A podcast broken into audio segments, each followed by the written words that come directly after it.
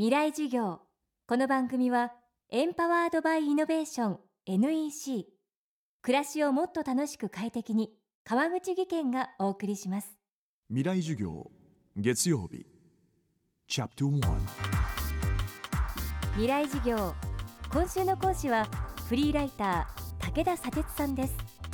出版社で時事問題やノンフィクション本の編集に携わった後フリーに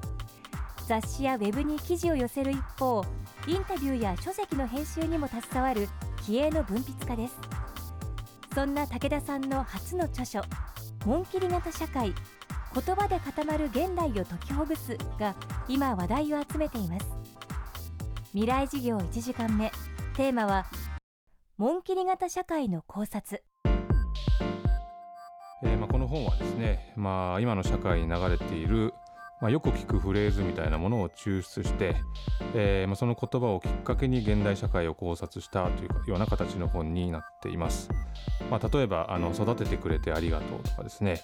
えーまあ、日本には夢の力が必要だ、まあ、これはまあオリンピックなんかでよく叫ばれた言葉ですけれど。あとまあ例えば若い人は本当の貧しさを知らないとかですね。あるいは国益を損なうことになるとか。なんかこうどこかで聞くけれどなんかこれについてあんまり考え込んだことないなというような言葉を、えーま、並べてみました。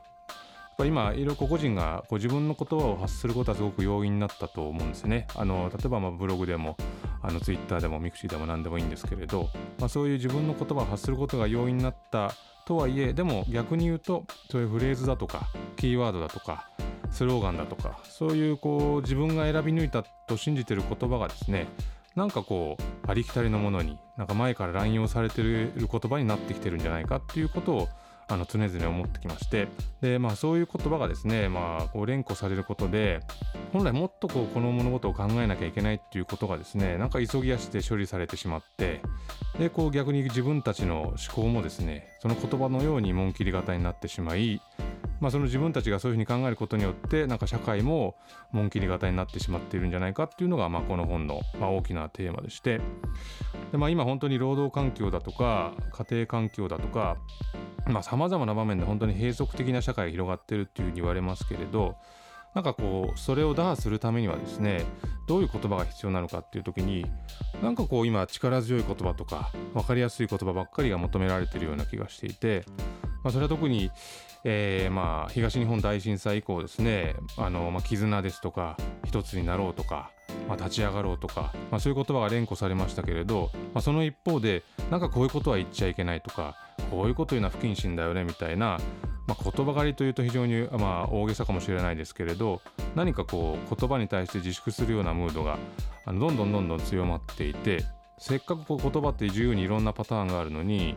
なんかそういうものがどんどんどんどん収縮しちゃってるんじゃないかなっていう気がしています。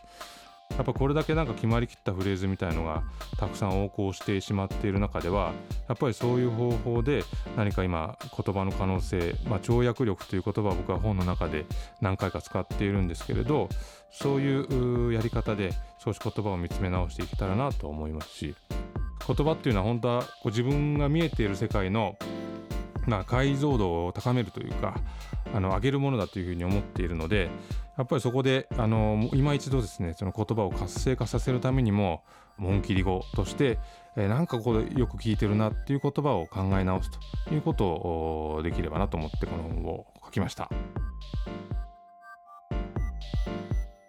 メールや SNS の普及で私たちは以前に比べて格段に文字を打つ機会が多くなりました。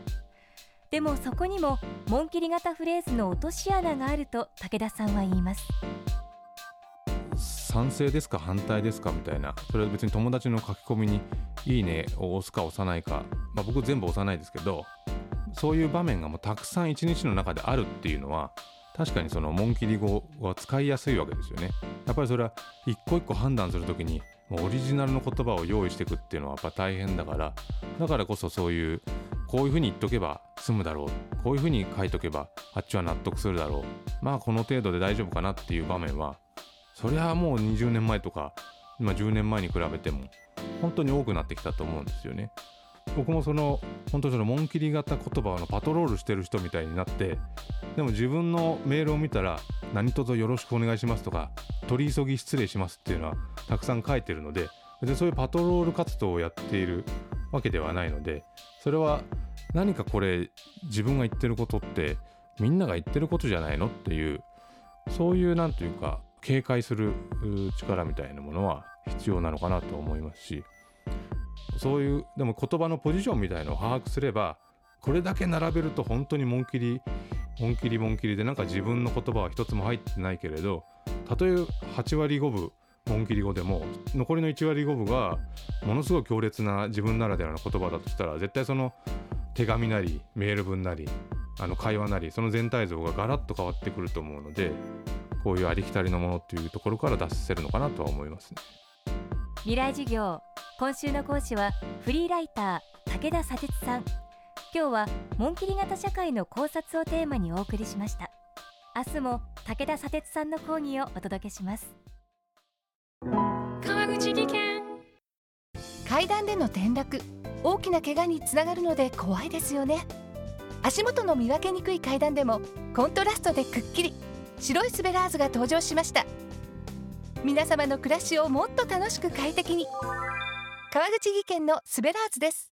未来授業。この番組はエンパワードバイイノベーション NEC